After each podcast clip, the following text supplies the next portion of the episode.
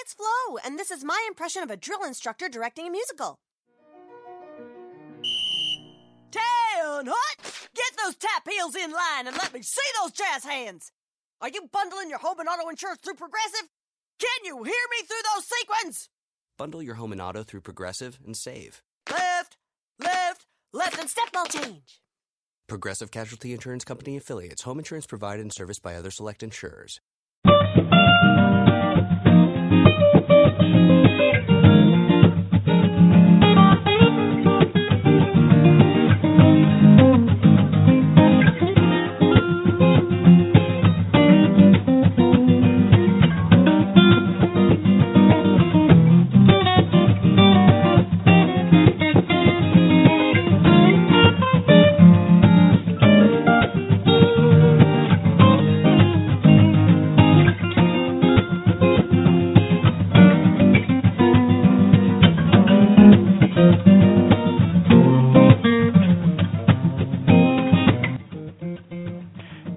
Everybody, and thank you for joining me again this morning on Next on the Tee. I'm your host, Chris Mascaro, and today I have the honor of talking with the voice of golf, Peter Kessler.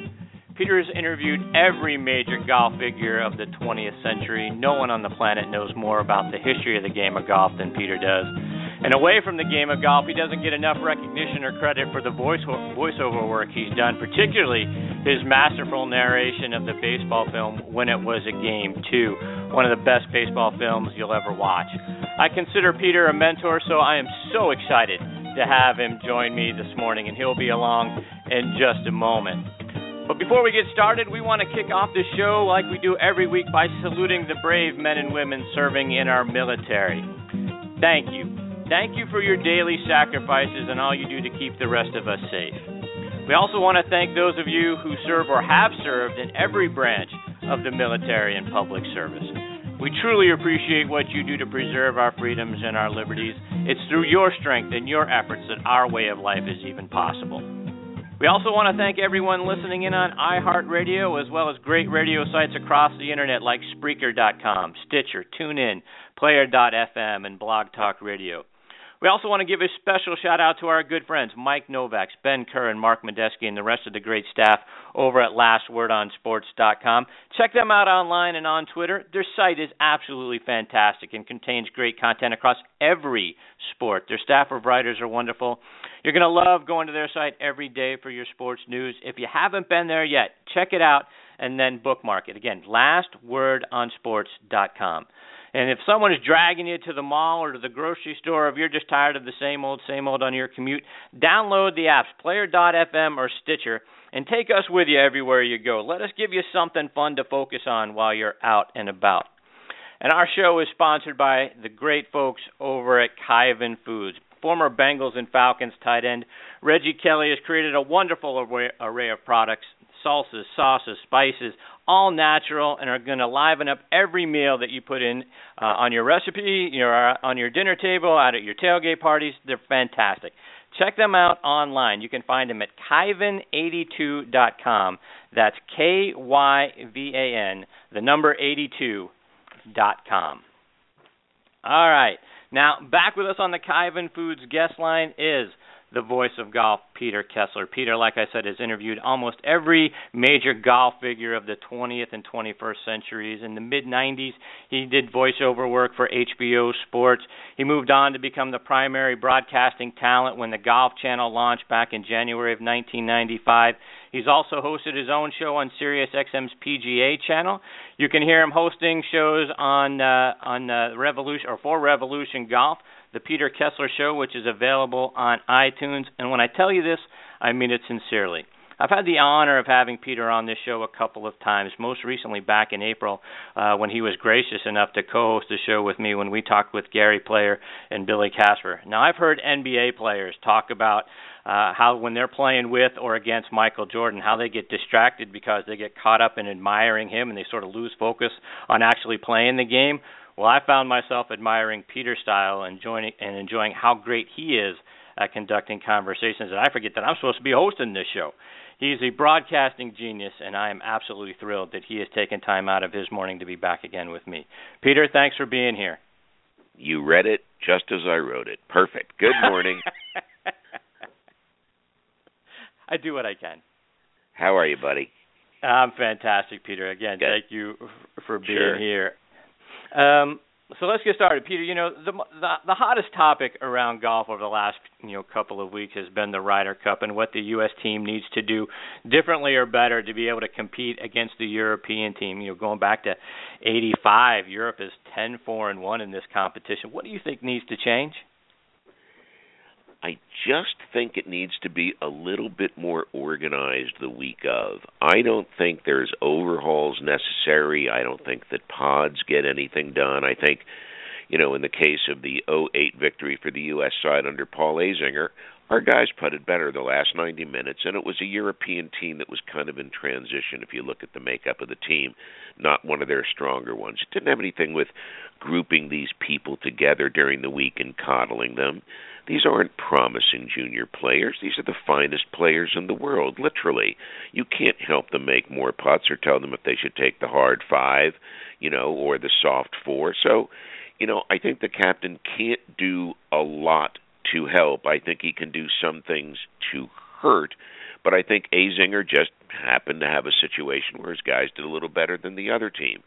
I think the what ended up happening here is they were one dinner short, the American side, of having this organized properly. And by, by that I mean, as we've come to understand it, there was a dinner early in the week of the Ryder Cup with the American players and, of course, their captain, Tom Watson, where Watson solicited the opinions in writing of his 12 players as to who they would like to play with. 11 of the 12 had responses they didn't then have the next dinner where Watson had, would have had the day to sort out the little pieces of paper, put everything on a flip chart, bring it into dinner and say, "Okay, here's what it looks like you guys want to do. Can we go around the table and play with this and make sure we've got it right?" Oh, and a couple of other things, fellas. What if we have a couple of our guys who play good golf early, but they go to the 18th hole a couple of times in a row. I'm thinking maybe I would sit that group out on, say, the Saturday morning if they've gone to play 36 holes, win, lose, or draw, but presumably because they played well and either halved or won their matches. So let's think about who we would put in for various teams that we would put out who will have gone the route on Friday. Also, guys, what do you think? Let's. Who do you think the wildest drivers are? Who should we really think about not having be in foursome so that they don't have to play the other guy's t-ball? So let's rank. Let's let's all together rank our best and worst drivers, and then see if we can come up with a formula that makes the most sense. Oh, and if somebody's like exhausted, you know, after 36 holes or after 54 holes let's have a contingency plan because for example if phil and keegan play together on friday morning friday afternoon and then they if they had played saturday morning and said and phil said take me out this afternoon you don't have to take out keegan too. Keegan's still a young guy. He can play again. He doesn't have to play with phil. That just happens to be a pairing but it's not the pairing that you're stuck with. And the other thing is have fun, play well.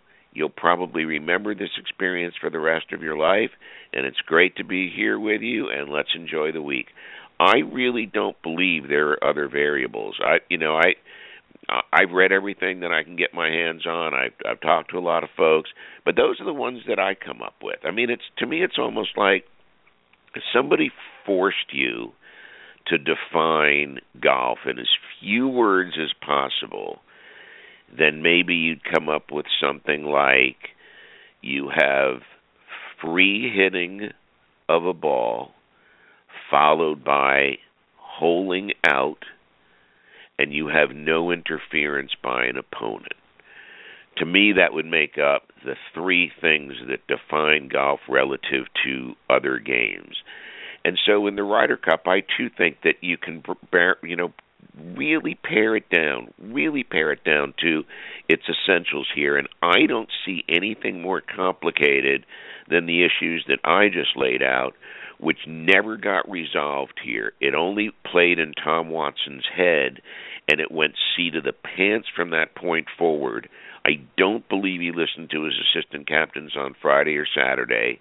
I do think he listened to his assistant captains during the week after the bits of paper went around with regard to pairings. I think Stricker, you know, had a big hand in the Spieth Reed pairing that Watson did not have on his list as something that he might do. So I think there was a couple of little bits of input that were forced onto Watson, but basically he was the same guy as a captain that he was as a player. You know, he's like Ray Floyd or Arnold Palmer or Sam Snead or Byron Nelson or Ben Hogan. You know, guys who you think of as hard Scrabble players. Hale Irwin comes to mind as that gritty kind of player. Uh, some people would say Lanny Wadkins. I don't think he was as solid as those other guys that I just mentioned, but Watson fit into that group. Tough, tough guys internally. Trevino. And because of that, there's an onlyness and a loneliness that you have as a really great player that is a selfishness that pertains to what you have to do best to make you do the best that you can do. That kind of insular thinking where you're depending on you because you don't have coaches around and you don't have a group of teammates, that thing where you're just depending on yourself doesn't necessarily lend itself to you being good to working with other people. You know, it's not a team sport, and there's an individual set of criteria as an individual playing the game that you end up adopting to. And Watson wasn't able to set enough of that aside, in my view, to be able to have, you know, a happy experience with his players. And the grittiness is such that he believes that you dig it out. You just go get it. There's no, there's no putting the arms around the back. There's no you know tussling the hair. There's no putting the hands on the shoulders and say you can do this. This is a man's game. You act like a man. You play like a man. There's no such thing as pods. There's only such a thing as playing better than the other guy, and that's what he expected out of his team. And he could have done that if he had just gotten to the point where they had do, done that last night of preparation. Now, you know, my ideas of preparation uh, only take a couple of minutes to outline and would only take those guys a couple of hours to come up with the perfect plan. That's the variables. They didn't if they had just done that, nobody would have faulted the system. They would have had a better chance to win and they might have had some better teams that they all collectively came up with on paper. But net net, the other team played better. The other team appeared to be deeper. The other team chipped and putted better and kept the ball in play better and played the back nine better all the way through Friday through Sunday. Played the back nine better all week, and I think the Americans slightly outplayed them on the front, but got squished on the back nine. So, right. par- partially captain, mostly players, a little bit system. Do you have any issues with the remarks that Phil Mickelson had at the uh, press conference afterwards? It's a tricky thing. You know, sometimes I can't decide if Phil goes off half cocked sometimes and thoughtful at other times. But this one I can't I I just feel like there was something, you know, very well planned here that he was looking for the opening to dismantle Watson in front of a group in hopes of doing two things. In having people stop and wonder if we should have some changes and then secondarily um, through the passive aggressive nature of of his comments he trashed Watson as well. So it served both purposes. I believe i believe he was dying to have that moment you know and he knew he'd get it it's just that they tossed up the ball that he was hoping to have tossed, which is, you know, what will it take? And then he was, you know, he'd been wait praying to God. Somebody asked me, what will it take? and he would have answered that anyway, no matter what he had been asked. If he had been asked something different, like "What about the way you played, Phil?" He would have immediately gone into that anyway, because he would have said, "Well, if we had done it Azinger's way, then I would have played Saturday, and I'm one of the greatest right. players of all time." So. I think I think it I think he, there was two things going on, and both of them had preconceived motivation talking about you know Ryder Cup controversies, you know the 1969 Ryder Cup and the concession by Jack Nicklaus to Tony Jacklin was a fairly unpopular move among uh, members of the U.S. team, particularly Captain Sam Snead. Remind our listeners about how about that match and how unpopular a decision it was with Captain Snead. Well, you know, when you go back to the summer of '69, the late summer of '69, You've got Nicklaus, who hadn't won a major in a couple of years, but would then go on the best five or six years of his career from 70 through 75 the next year. But he was still Jack and the best player in the game. Uh, Tony Jacklin had just won the British Open, you know, at Royal Lytham and St. Anne's, and nobody had done that in in in many decades. An Englishman winning the the Open championship, so you had two wonderful players really at the top of their game, playing in singles matches and the uh, Ryder Cup, and they had already played earlier a singles match, and they were playing for the second time, and they're walking off the 18th tee, and Jacklin said to Nicklaus, he said, "I got to tell you," he said, "I am so nervous," and Nicklaus looked at him and he said, "So am I. Isn't it great? Isn't it great?" and uh, and that was the thing about Jack, you know, and the thing about Tiger and very few other players is when it really comes down to it, when it's when there's nine holes to play on Sunday afternoon, guys like Jack would say about that nine holes, you know, I was so excited to be in that position. Or Tiger would say, you know, that's what I live for is the last nine on Sunday most guys don't live for the back nine on Sunday. That's why you have so, you know, very few really great champions. So Nicklaus was one of those guys who really wanted the ball when it really counted and you know, obviously that was backed up by his by his career. So here he is, you know, nervous like every other golfer but controlling it better maybe than any golfer who had ever played the game before. And he and Jacklin get to the final green and uh Jack putted Jack putted first and knocks it uh, like five feet by. No, Jacklin putted first, knocks it to two feet. Then Nicklaus puts from a much closer distance and knocks it almost five feet by the hole. I mean, he had an actual putt to make, and he knocks his in, and without breaking stride or thinking about it for even a tenth of a second, just as he moved towards the hole, he just reached down with his right hand and picked up Jacklin's marker and handed it to him. It was a nothing putt. Jacklin had just won the British Open. He was not going to miss a two footer on a green that with a speed of eight, slightly uphill with no break. There, there, wasn't anything there. Nicklaus would not have given him a missable putt.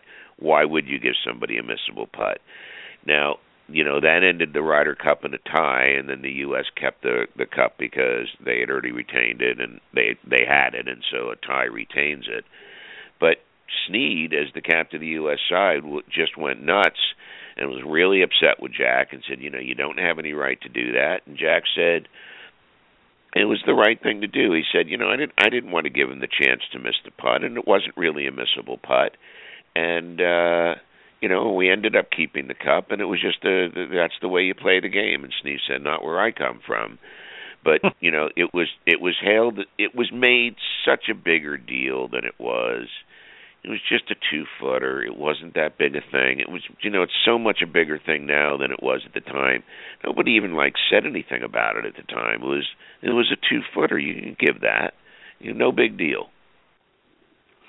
So to your point, it's a big, bigger deal now than it was at the time. If you know, flash forward to you know this day and age, if the U.S. happened to be in possession of the cup, and the same scenario sort of played out today, say Rickie Fowler conceded a similar, similarly length putt to Rory McIlroy, and the U.S. would retain the cup, is it a big deal now? I would feel the same way about it. I, I would have thought it'd be pretty cool, actually. Um, you know, and totally in the spirit of golf, to give a guy a putt that's good. Now, you know, if it's iffy, you don't give it. You know, 30 inches is a lot different than 18 to 24. You know, and 18 to 24 is a lot different than 12 to 18. So it really depends what it is. I mean, you know, you can have some two footers that scare you to death that you could three putt. You know, you can also have an 18 incher that's scary. But, you know, if it's a gimme, a legitimate gimme, I don't see any problem with giving the putt. No, I, I would see that well within the bounds of the game. Now, I wouldn't be giving three footers during the match or anything crazy like that. You know, in match play, right. sometimes you sometimes you might give a guy a three footer early in the round and not make him putt a tough one, and then on the 14th hole he's got a three footer and he thinks you're not going to make him putt it, and you do make him putt it, and his system wasn't quite ready for it.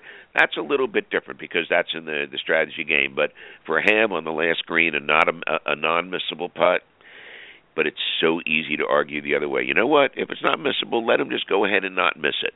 You know, that's what you know the horse the horse is favored, but let's let him run anyway and just make sure that the guy is supposed to win wins. So you could easily argue, why don't you just go ahead and tap that in, dude? right you know, Peter, like I said at the top, you're you're the preeminent golf historian, and you you joined me earlier this year when we interviewed uh, Billy Casper, and I know you and Billy are good friends. He won 51 times on tour, including three majors. But when people are talking about the greatest players of all time, his name doesn't come up enough. Is he the most underrated golfer of all time? Do you think? Well, that that very certainly is the case. You know, it's funny. I was just uh, Uh, doing some stuff with Jim Thorpe. He won three times on the PGA Tour. He won 13 times on the Champions Tour. You know, he's exempt for life out there. He had some tax issues that cost him some time away from his family. And we were sitting the other day and we were doing a couple of online TV shows. And I said to him, Who were the greatest putters that you ever putted with? And he said, Billy Casper was the best, and and I stopped him right there and said, you know, talk to me about it. And he said it was just the most unbelievable thing. He said he said he used to chop down on his putts so that the the club like finished in the ground like like the ball would finish your club would finish in the sand if you were hitting a ball that was buried. He said he just hit straight down on the thing. And he said but the pace of the putt was always such that it seemed to be looking for the hole. He said, he said, he said his ball just, and he said his ball always went a little further than you thought it was going to go. And he said, and it never didn't get there. They were dying, but they weren't dying in the front of the hole. They were dying so that he used the entire hole. He said, so I've seen a lot of his putts go in the back because it was moving at just the right speed to fall in ultimately somewhere, and he knew how to use the whole four and a quarter inches. Um, you know, I talked to Arnold about it, and uh, I said, you know, tell me about Billy Casper, and he said, let me tell you. He said when Casper had a chance to win a golf tournament, he said he won the golf tournament. He said when I looked at the leaderboard, he said I looked for two names. Really, he said I looked for Jack and I looked for Billy Casper because I knew that could be trouble and he said and Casper was the greatest at taking out a driver starting on the 12th hole when he had a one shot lead or was close to lead and just start hitting these these cuts of 235 yards just putting these little cut balls into play from at 235 yards and then relying on the rest of his game which was you know absolutely world class obviously and among the best ever um to get him in the hole. But he was great at putting it in play. You know he won the 51 times he won on the regular tour, um, he hit he hit a he hit a cut, and then when he won the 10 times on the Champions Tour, he hit a draw. I mean, it was a completely different golf swing. I mean, you know, talk about good pair of hands. And Casper was another one of those guys who was really tough. You know, he went into the service early. I think he lost parents early. He was really on his own by the time he was 18 or 20. He was down in the San Diego area. Uh, he he you know began to play golf in his teens, picked up the game quickly as all the great players did. Nobody nobody went from just learning to play the game to being a 10 in 2 years and then working it down. I mean, either it happens or it doesn't happen. You know, you're not slowly going to plus 5 from a 10. And so he picked the game up quickly, became a really fine player, started winning a lot of local stuff. But he too was very hard inside as a competitor you know, friendliest, sweetest man that ever walked the face of the earth with not an angry bone or any rage in his body and uh the most giving guy, but as a competitor, he was really, really tough. He scared Trevino to death. You know, from 65 through 70, he won more tournaments individually than Jack Arnold or Gary won over that same time period. So right. the thing I think about Billy's record is he's underrated because he didn't win enough majors. You know, the 51 PGA Tour events is off the charts, top 10.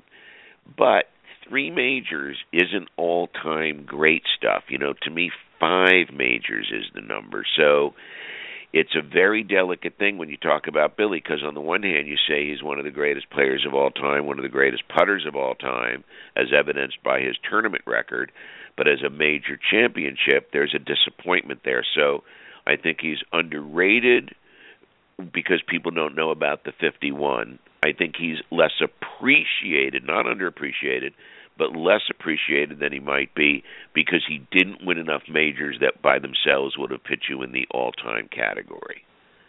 Right. All right.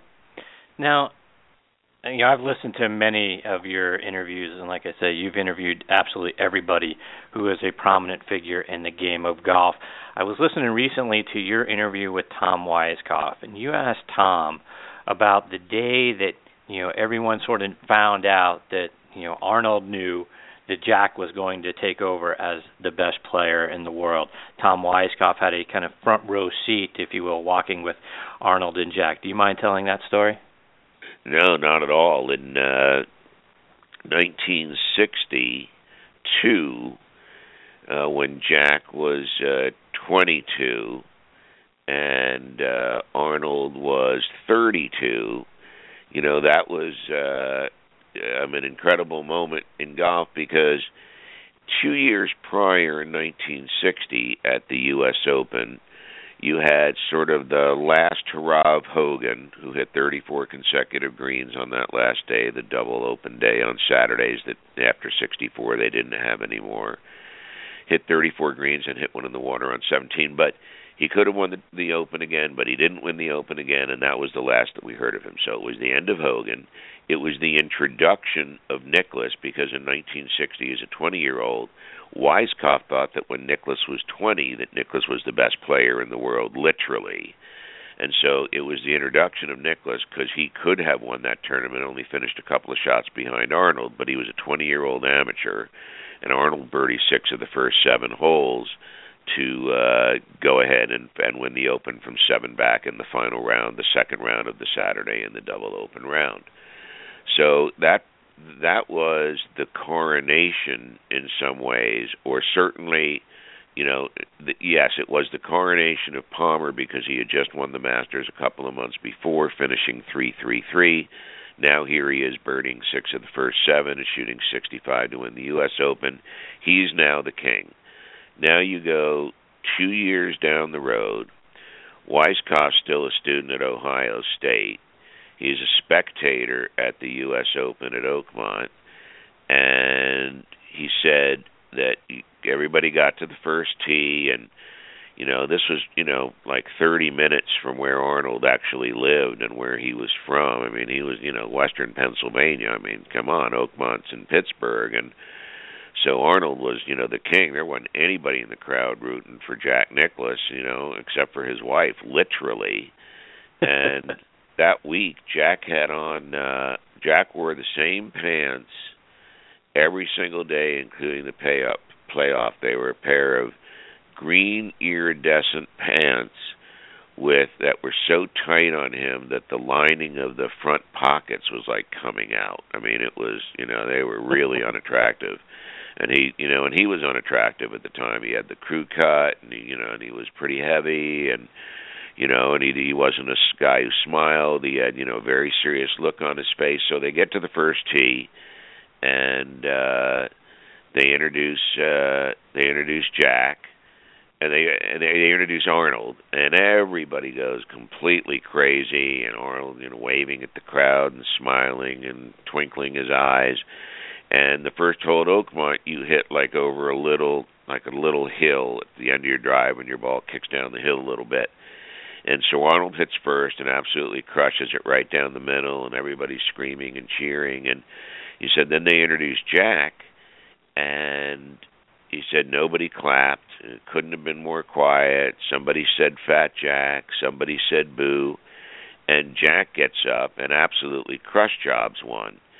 So Weiskopf at this point is working his way down to where he can see where their balls are and he uh, and he gets down and measures off that Nicklaus has outdriven Arnold by 34 yards. So he scurries back to just a, below the rise so he can see Arnold's reaction when Arnold comes over the little rise in the first fairway to see where the two balls are. And he said, and Arnold's walking and hitching his pants and all that sort of stuff. And he said, and then Arnold gets to the top of the rise and looks down and sees the two balls and he said, and he just everything just went limp. That his shoulders sagged, that he sagged, that he became shorter, that he became ten years older in two minutes. And and Weiskopf strongly felt that Arnold knew at that very moment that it was over, that that his brief reign that started arguably in '58 um, would have therefore officially turns out in historical terms to have ended at uh, at the at the Masters tournament in '62. Now you have to be fair and mention that right after Arnold lost that U.S. Open playoff to Jack, um, he would go ahead and win the British Open, and he would win one more Masters. So he still had two majors in him. So, you know, was the mantle passed exactly that moment? Mm, maybe it was a few months later because Arnold then won another major, you know, two seconds later. But that was pretty much the end of the run, and you know, and Jack would just go on a wild tear. So um, that day uh, proclaimed the new king, or real close to new king, and the end of a very brief reign by a guy who turns out to be the most popular player in the history of the game. And Tom went on to tell me that he said, you know, even when Jack was hitting three wood, he was, you know, where Arnold was with his driver, and that he used a lot of three woods. And he said, oh, he said the other thing was, he said Arnold hit a really good iron shot into the first green, and then Jack hit a better iron shot into the first green. And he said and that's the way the thing went all day. And I think the final tally was sixty-nine seventy-three, but it, it didn't feel that close. Jack had a a pretty sizable lead around the eighth hole and and just started to extend it. And in those days, they did stuff like they would get to a par four on the front side, and each hit a big drive, and you know, and, and Arnold would be away by a few yards and hit one iron to 20 feet, and Jack would hit one iron to 18 feet, you know, and one of them would make and one of them would miss, but one irons and two irons and three irons to 20 feet and stuff. I mean, you know, just incredible, incredible golf. And don't I I hate when people start talking about the old inferior equipment. There was nothing wrong with it whatsoever. There was nothing wrong with it whatsoever. The balls weren't made of mush. I mean, Bobby Jones didn't. I mean, Bobby Jones didn't win 13 of the last 21 majors he played in because the ball was mush and his balls were less mushy than somebody else. It was like, what are you talking about? I mean, the the, the equipment from 1900 was serviceable.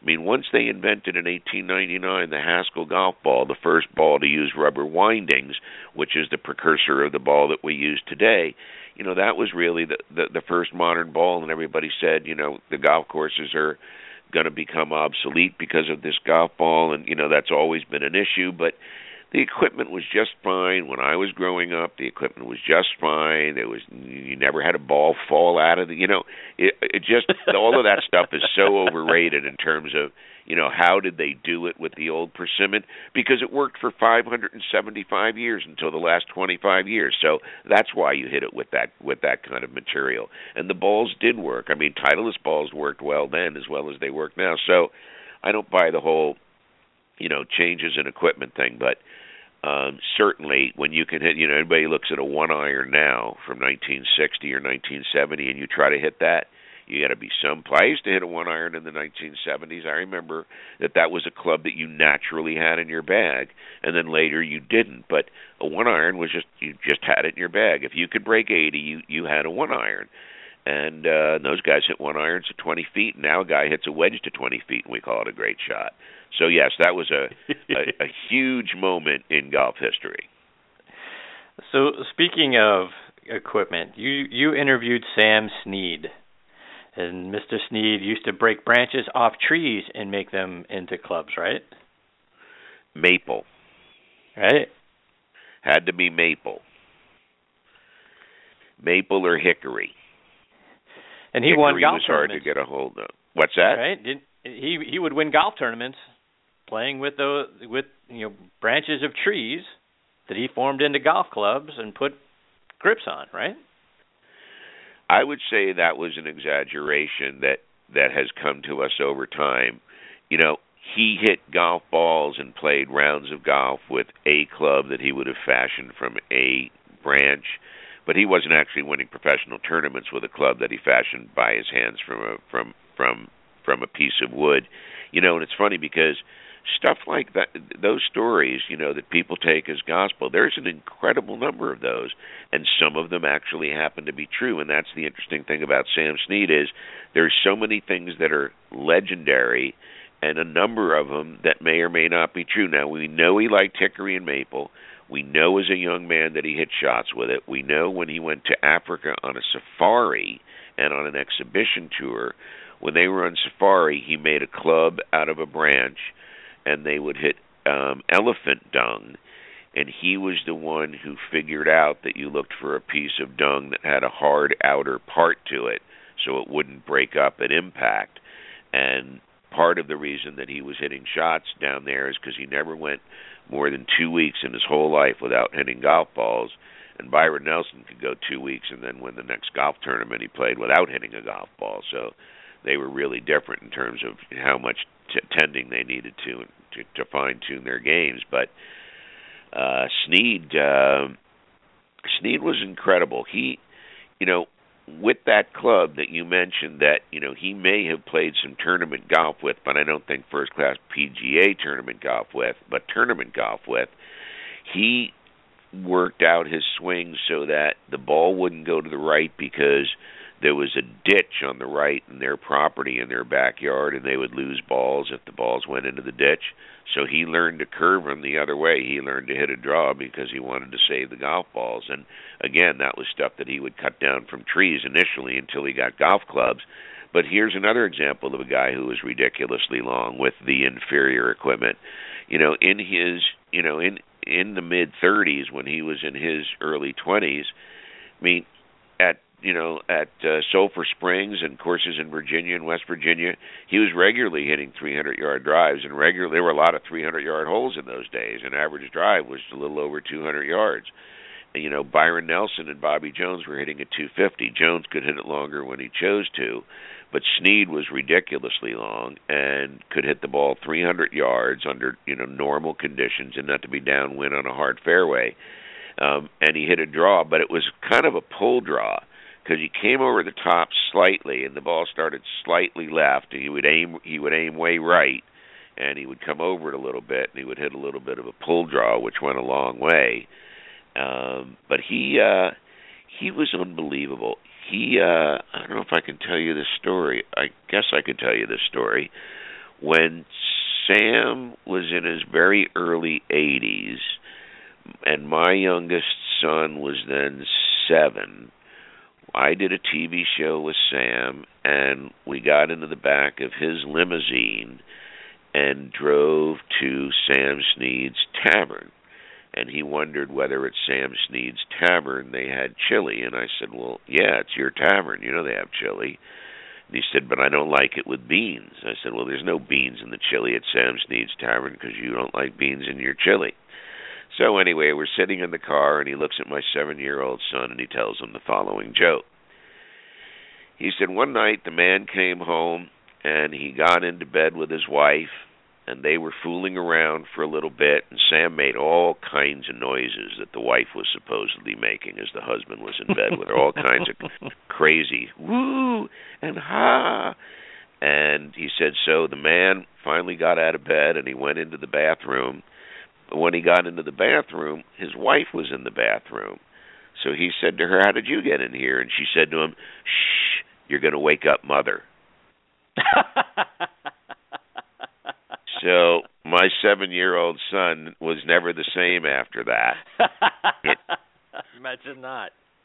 Kept kept looking at Sam, kept looking at me, trying to figure out what was going on, and then Sam got nasty and started to tell stories that you wouldn't tell to a grown up, let alone a seven year old. And wow. thankfully, we eventually ended up at Snead's Tavern. But he was a great guy. I mean, I, you know, he used to tell me that he used to catch fish by hand as a kid, and I said, "Well, how do you do that?" And he said, "Well, you just you just tickle them in the belly," and he said, "Then they'll lay on their side and go to sleep, and you just lift them out of the water." And I said, "Oh, okay, that's how you do it. Just tickle them on the belly." Okay, I got that. Uh, he at 80, he could still stand still and take one leg and kick the top of a door jamb three feet above his head. Wow. He could uh, still shoot in the 60s in his very, very early 80s. I'll tell you what. I mean, when I, when Tommy Bolt, who was a great friend of Sam Snead's, and was only four years apart, and Tommy won the '58 U.S. Open, and he's a World Golf Hall of Famer. When he was in his early 90s, he could still break 70. I used to play with him at Black Diamond in uh, in in Western Florida, and uh, he uh, at at 90 91 he could only get his hands hip high in the backswing and pretty much hip high in the through swing. He could still hit at 240 at the age of 91. Wow. He hit at 240 with the shortest swing you ever saw, every single ball was exactly in the middle of the club face. Like if you look, he had a lot of drivers in his bag, and if you looked at any of the drivers, there was only one mark, or appeared to be only one mark on any of his clubs, because it was ball was always hitting the same place. And I remember rounds with him where he would hit 16 or 17 greens at 90 or 91, 6,400 yards, not 61, 6,400 yards, and uh, basically never miss a fairway. I don't know that I ever. I played. I bet I played 70 rounds with him. I don't know that I ever saw him hit a bunker shot. I don't think I ever saw him in a bunker, and he very rarely chipped. He he he hit all the greens. I mean, it was crazy. I mean, like he would have. It was really funny. He would have a straightforward twenty foot chip from a good lie, slightly uphill, no break, nothing to think about, and he'd put his hands on his hips and and have that butt of the club in, in his hand, and he'd look down at it and he'd look at you and he'd shake his head mournfully and he'd say, "Man, I've never had a chip shot like this before." And I'd be looking at him going, "I never saw anything so straightforward as the chip shot he's got." And I said, "You've had 10,000 of these." And he said, "Man, I've never seen a shot like this before." And then he'd chip it in and go, "Boy, that was a tough one." And uh he'd do that all, you know, and he but he never had to chip. I mean, I, I I can remember them all. There were so few of them. I remember we were playing the second hole at Black Diamond, and he was just on the like maybe two feet short of the green, and it was a long green. He had he, he needed he needed to have hit another couple of clubs, and the pin was on the back shelf, and it was a very small shelf, and the back of the green ran away down a hill and so I said to him, you know, what's really the right way to play this shot? And he said, well, you fly it to the top of the ledge and then you let it trickle down the last few feet. And I said, but that's, I said, you're talking about a, you know, I said, you're like 30 yards, 25 yards. I said, you're talking about a landing area, you know, the size of a hula hoop. And he said, well, even a little smaller, son. And he would then go ahead and with a sand wedge, he didn't like the lob wedge very much. He uh with a sand wedge, he would just go ahead and take those magnificent hands of his and that ball would come up so soft and so high and he'd land it right at the top of the ledge and it would trickle down six feet and fall into the hole and he'd wipe his brow with the back of his left hand and say, Tough shot, boy. I played with him I played with him the last round that he played. To my knowledge, we played together at Black Diamond. We were playing the nine hole, I think it was called the Highland Course, and we got to. He was the greatest five wood. Pl- I he was so unbelievable with the five wood. It was out of this world.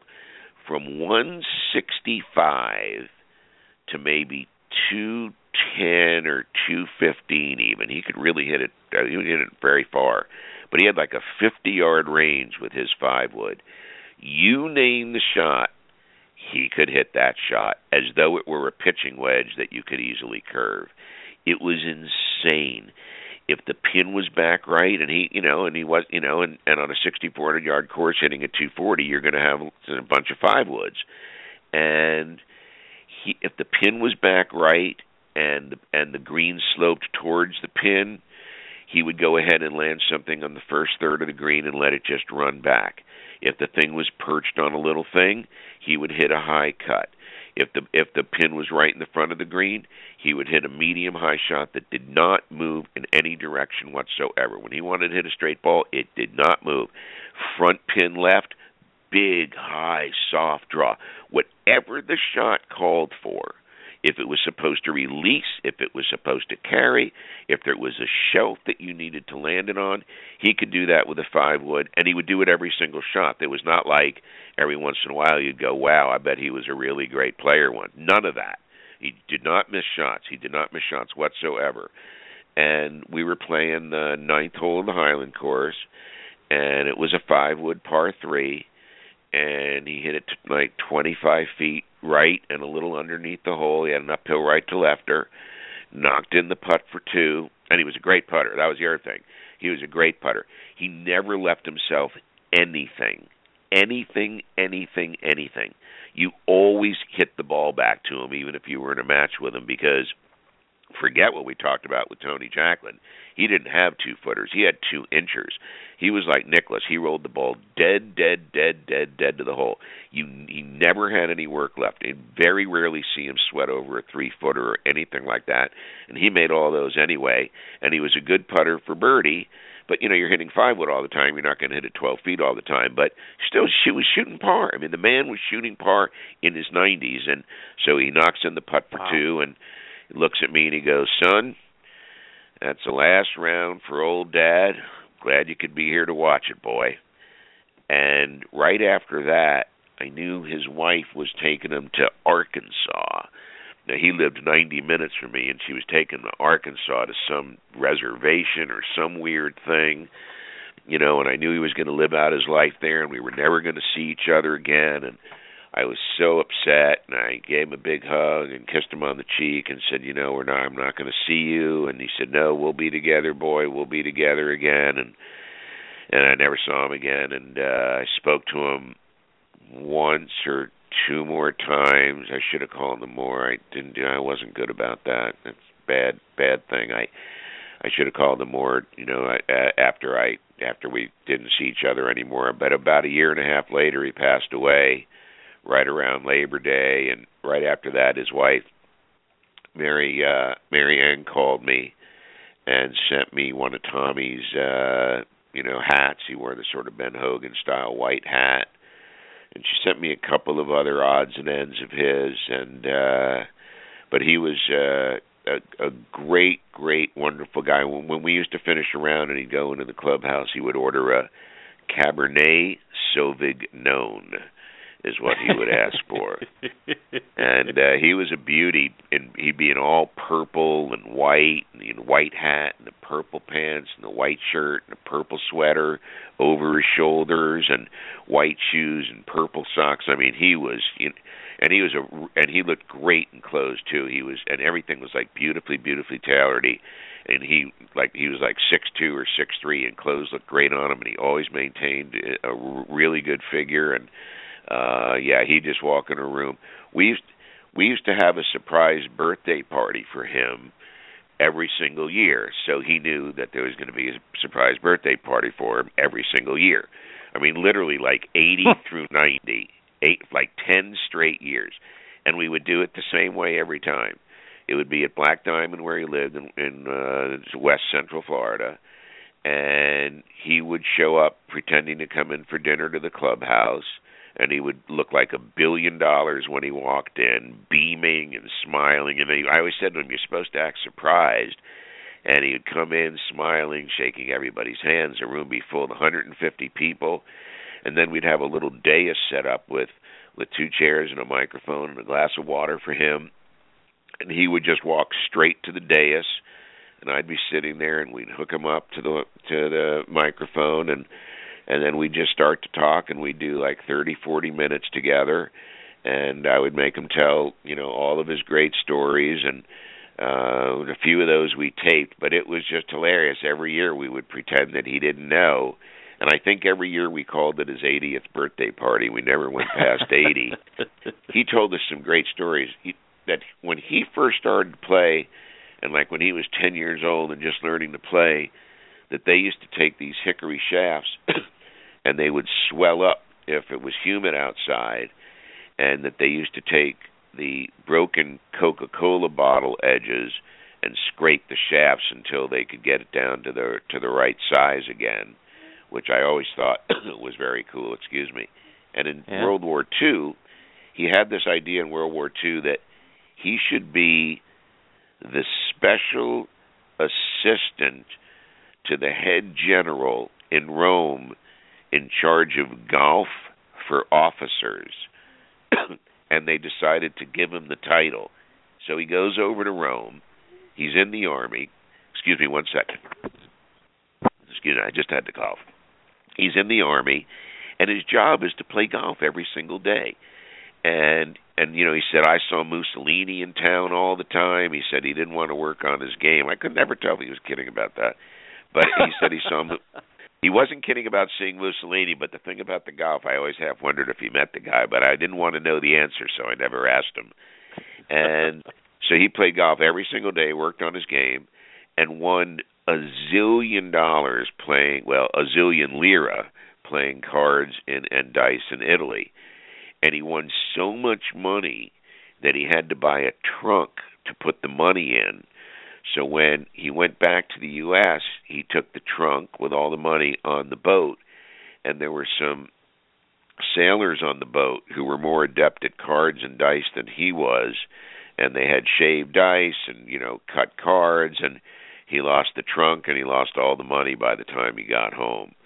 And wow. uh but he was he he was a carpenter and so he did some carpentry and then he started to play and then he turned out to be a super player and Ben Hogan changed his grip a little bit and you know he won the 58 US Open at Southern Hills and he was from Oklahoma where Southern Hills is and he said to me, "Man," he said that first day we went out there and he said it was a 100 degrees and a 100% humidity and he said, "Man, all those dudes were just wilting." And he said, and "I birdied the first two holes and I said, I wonder who's going to finish second.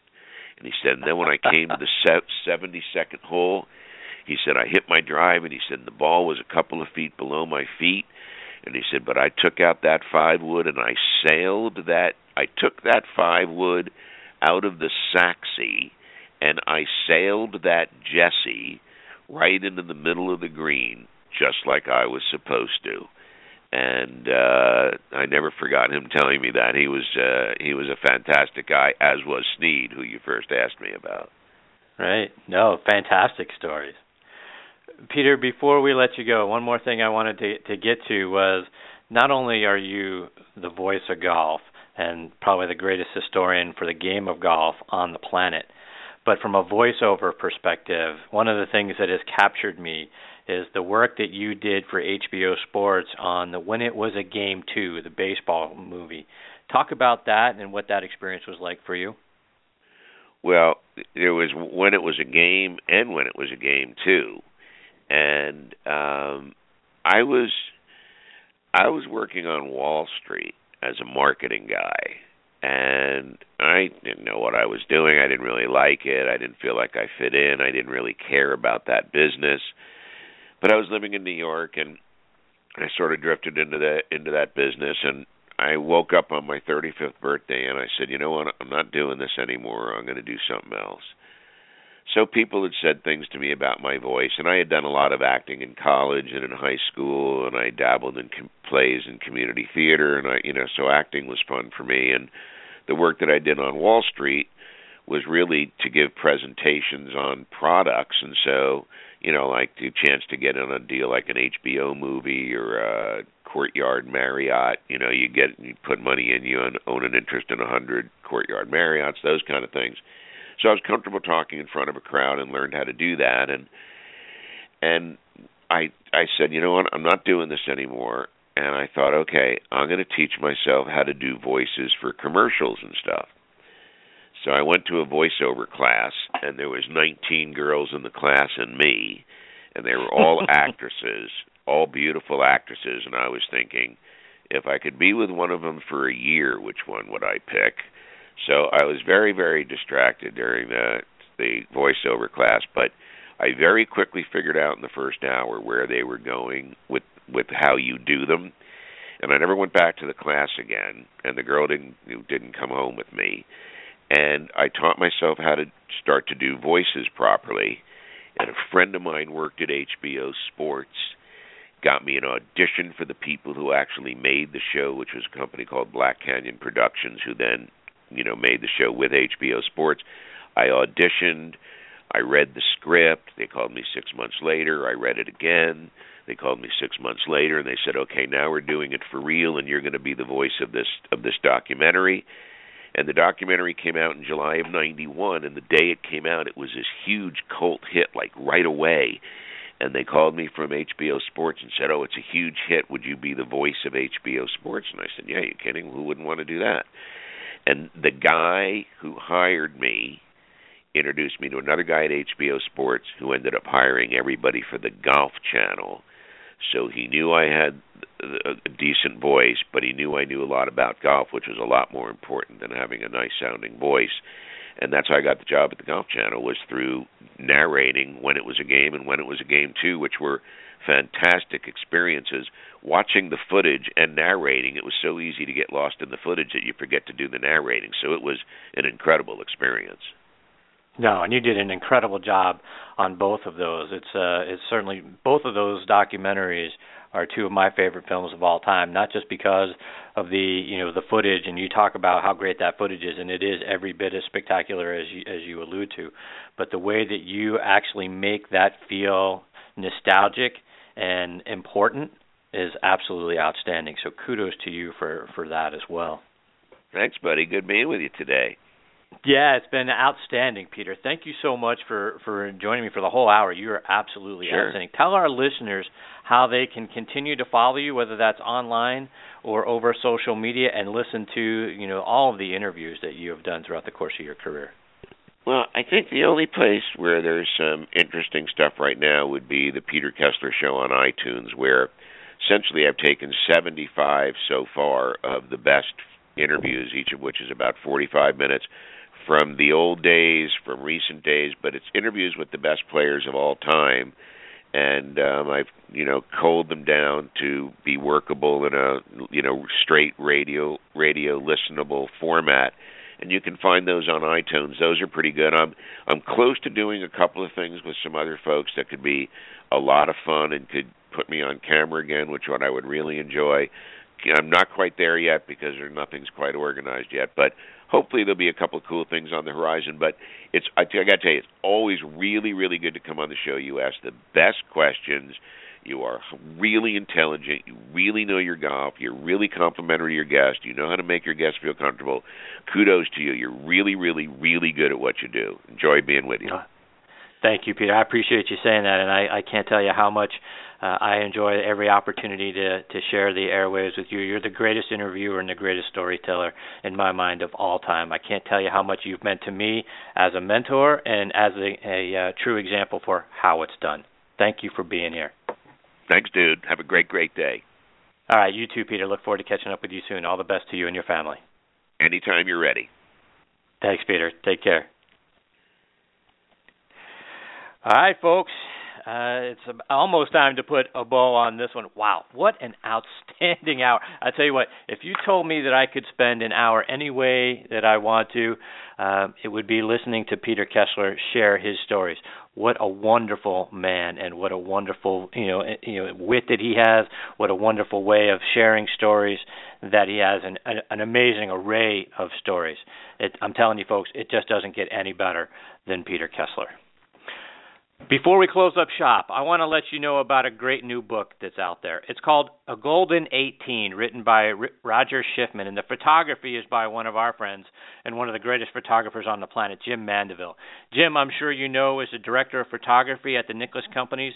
The book showcases some of Mr. Nicklaus's greatest course designs. The stories and the courses are great, and the photography is simply out of this world. In fact, they're so good, you're going to want a second copy of the book so you can take some of those pictures out out and frame them. To get your copy, go to nicklaus.com and hover over the products and partners tab that you're going to see on the home page and then click on books and videos. If you love golf and you love stunning photography, you're going to absolutely go crazy over this book. All right, everybody, it is time to put a bow on this episode. My sincere thanks once again to Peter Kessler for being such a wonderful guest uh, with me this morning. And I can't thank you enough for tuning in. You know, we appreciate you guys the very most. Please also check out our sister show, Thursday Night Tailgate, with me and my co-host Bob Lazari and our announcer Joe Lajanusa. That show airs live every Thursday night from 8 to 10 p.m. Eastern Time on Blog Talk Radio, and on Friday nights you can find us from 8 to 10 Eastern Time on Boost Radio and on the Armed Forces Radio Network. We're joined every week by legends from around both the NFL and the CFL.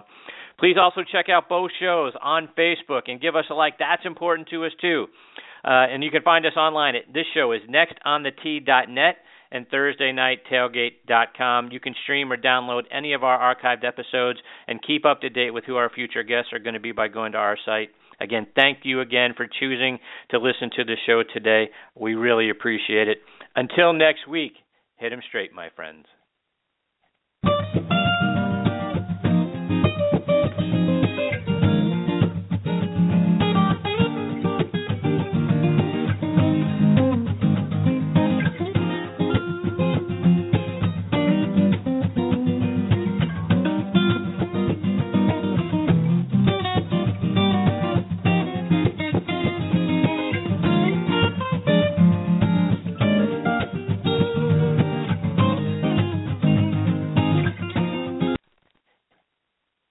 Adding the choice of a crispy chicken BLT to Wendy's 4 for 4 is the biggest thing since rappers trying to sing. I got me yacht and I sound like a robot. But do you like the sound of this? Wendy's 4 for 4 now comes with a choice of a junior bacon cheeseburger or a crispy chicken BLT. From Detroit to Macon, I keep it crisp like bacon. Both are topped with crispy applewood smoked bacon and come with four nuggets, fries, and a Coke for just 4 bucks. Oh, yeah. At participating Wendy's for a limited time, meal includes small fries and a drink, not valid in Alaska and Hawaii. Adding the choice of a crispy chicken BLT to Wendy's 4 for 4 is the biggest thing since rappers trying to sing. I got me yacht and I sound like a robot. But do you like the sound of this? Wendy's 4 for 4 now comes with a choice of a junior bacon cheeseburger or a crispy chicken BLT. From Detroit to Macon, I keep it crisp like bacon. Both are topped with crispy applewood smoked bacon and come with four nuggets, fries, and a Coke for just 4 bucks. Oh, yeah. At participating Wendy's for a limited time, meal includes small fries and a drink, not valid in Alaska and Hawaii.